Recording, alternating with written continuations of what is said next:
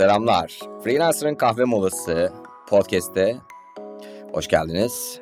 Bir bölümde daha Mehmet Turan ve bendeniz Ali Özbay sizlerle freelancer olmanın incelikleri hakkında sohbet edeceğiz. En baştan şunu gireyim. Bize ulaşmak isterseniz, sorularınız olursa freelancerkahve.gmail.com adresinden bize ulaşabilirsiniz. Ayrıca LinkedIn grubumuza da show notlarımızda gireceğimiz linkten ve ya da freelancer'ın kahve molası diye aratarak katılabilirsiniz. Onun dışında benim bir de Twitter adresim var. Et 35 mm. Seninki neydi Ali? Oz in the Bay. Yani Oz in the Bay desek daha doğru olur. Hep benim ters böyle. 10 saat. Tabi anlayan anlar. Evet evet. Arasalar bulurlar zaten. Evet. Yani ben pek aktif değilim gerçi Twitter'da ama insan olası da gelmiyor değil bazen. Çünkü evet, çok oradan bazen direct mesaj atmak daha kolay gelebilir. Aynen. Evet bugün Mehmet abiyle fiyatlama konusunda konuşacağız. Fiyatlandırma konusunda. Evet Mehmet abi dinliyoruz. Şimdi global freelance pazarında özellikle yeni girildiğinde hep şunu görüyorum. İlk başta dolarlar gözüküyor. Ben saatliğime kaç dolar girsem falan diye. Özellikle bu Upwork tarzı komünite bakıyorlar. Amerika'dan falan 50 dolarlar, 40 dolarlar. Hatta böyle bazen egzantrik 100 dolar, 150 dolar girmiş kişileri görüyorlar. Ben de öyle bir şey girsem deniyor. Bunu bahsetmiştik. Yani hep aşağıdan başlamanız lazım. Ama daha sonra iş başvurularına baktıklarında ve başkalarının ne teklifler verdiklerini gördüklerinde bir de çünkü Upwork'ta minimum average ve maksimumu görme imkanınız da var üyelik alırsanız. Bir bakıyorsunuz minimumda saatlik ücreti 5 dolar veren var. Ki Upwork 5 dolardan azına da izin vermiyor. Yanlış hatırlamıyorsam. Bir anda şaşırıyor. Ben 5 dolara karşı 30 dolar fiyat teklif ettiğimde, 50 dolar fiyat teklif ettiğimde nasıl iş alabileceğim? Sonra görüyorlar Hintliler, Uzak Asya bölgesi, Vietnam, Vietcong, Kamboçya, Filipinler 5 dolarlar, 10 dolarlar. Oralarda 20 dolar yüksek bir fiyat. Bangladeş var. Bunları gördüklerinde bir depresyona giriyorlar ve onlar da fiyatlarını o fiyatlara çekmeye çalışıyorlar. Ama öncelikle şunu söylemeniz lazım. Her ülkenin kendi dinamikleri var. Ve o dinamiklere göre bazen fiyat veriyorlar. Ve her zaman düşük fiyat iyi iş anlamına gelmiyor. Çok yüksek fiyatlarla da iş alınabilir. Ama o işin o kısmını bir kenara bırakalım. Genellikle bu ülkelerde yapılan işlerde bir test işi yaptırıldığında ilk işi çok iyi verirler. Çünkü müşteriyi bağlamak için işi aldıktan sonra da şişirme yoluna giderler. Genellikle bu bölgedeki birçok freelancer'ın skoru, Upwork skoru, GSS skor 70, 80 bakarsınız 90'lar da vardır ama çoğu bu seviyelerdedir. Bu sebeple hayal kırıklığına uğratırlar. Ama freelance dünyasının asıl mottosu under promise over deliver. Yani düşüğü yapabileceğinin daha altında bir şeyi müşteriye yapacağını ikna edip beklentinin üstünde bir şey vermek. Bu sayede de puanını çok yükseğe çekmek. Veya katmak yani.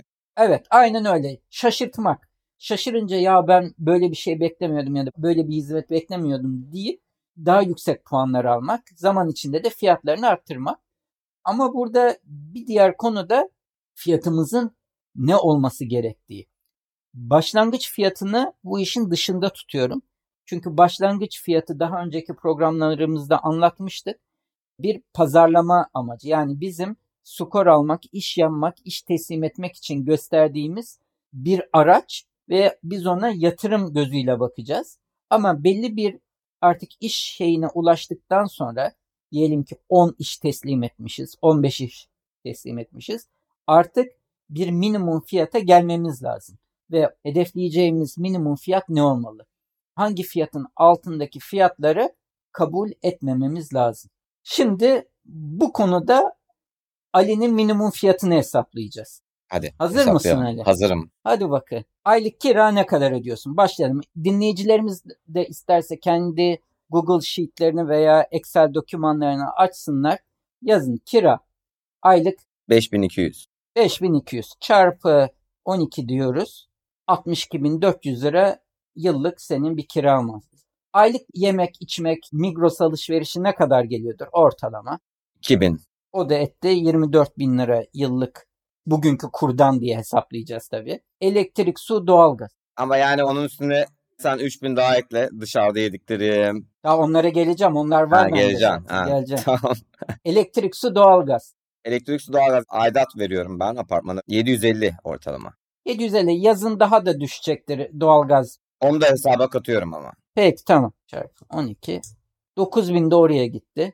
İnternet artı cep telefonu aylık ne kadar gidiyordur? 100 internettir herhalde 3 aşağı 5 yukarı.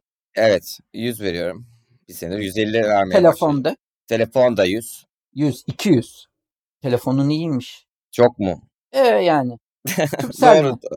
Yok Vodafone. Vodafone'a 100. O bayağı paket var sende. Sağlık. Özel sigorta var mı? Yok.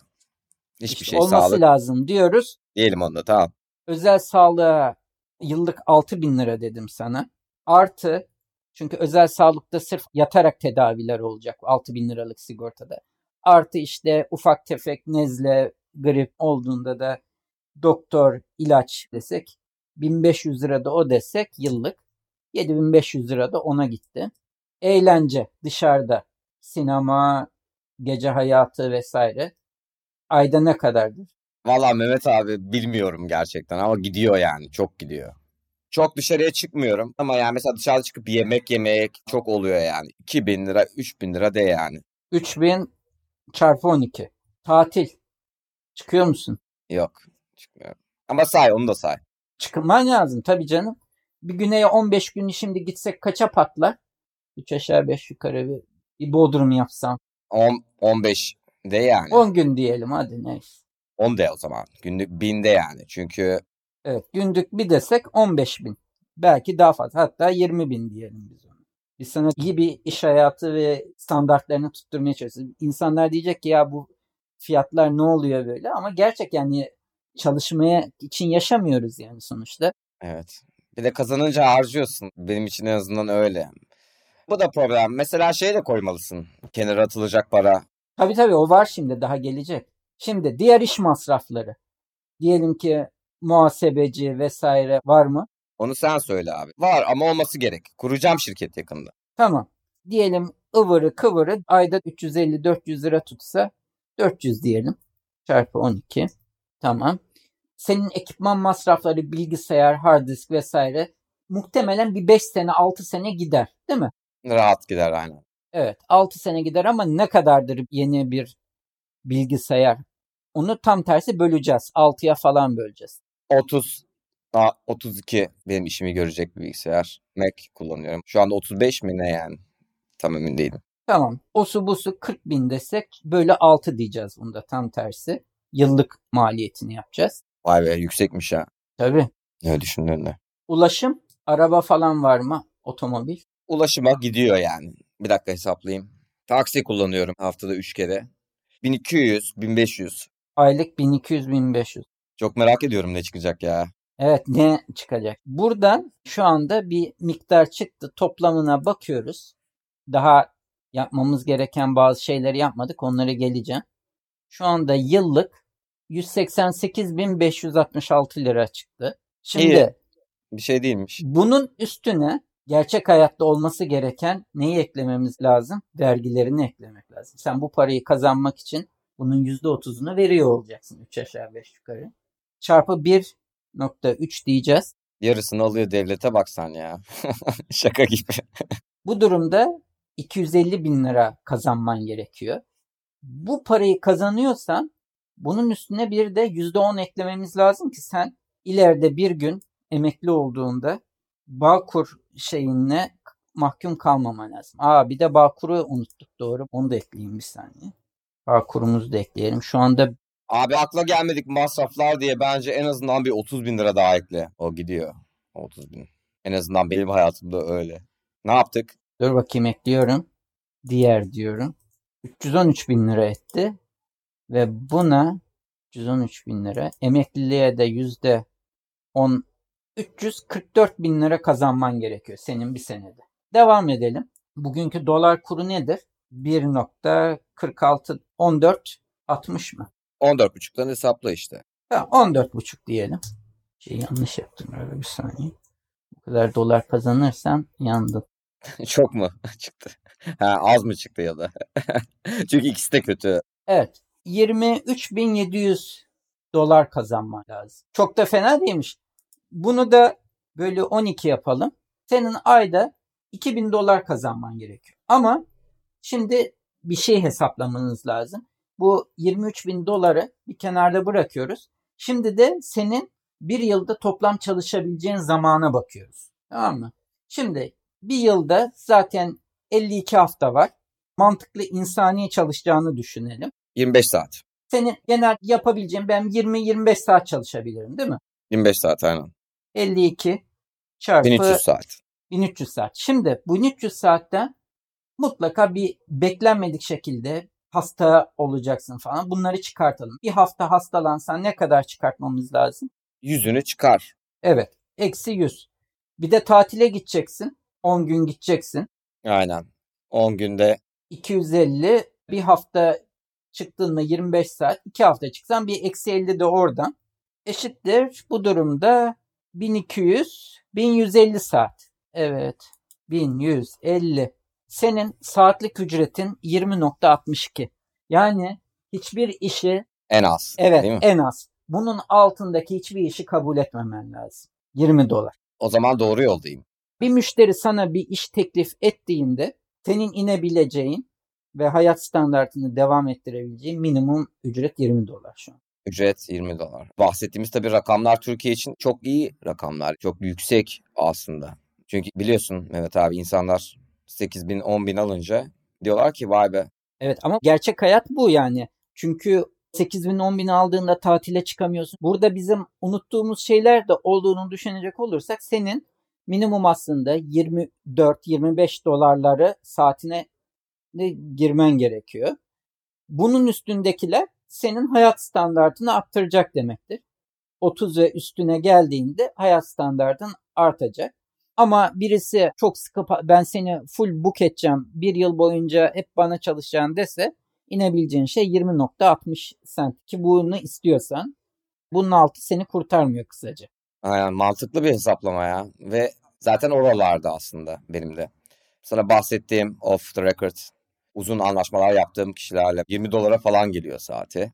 Ama işte senin bunun üstünü hedeflemen lazım artık. Bu çünkü senin İngilizce rock bottom denilen dip fiyatın aslında. Bu senin kırmızı çizgin kısaca ve bunun üstüne çekmen gerekiyor.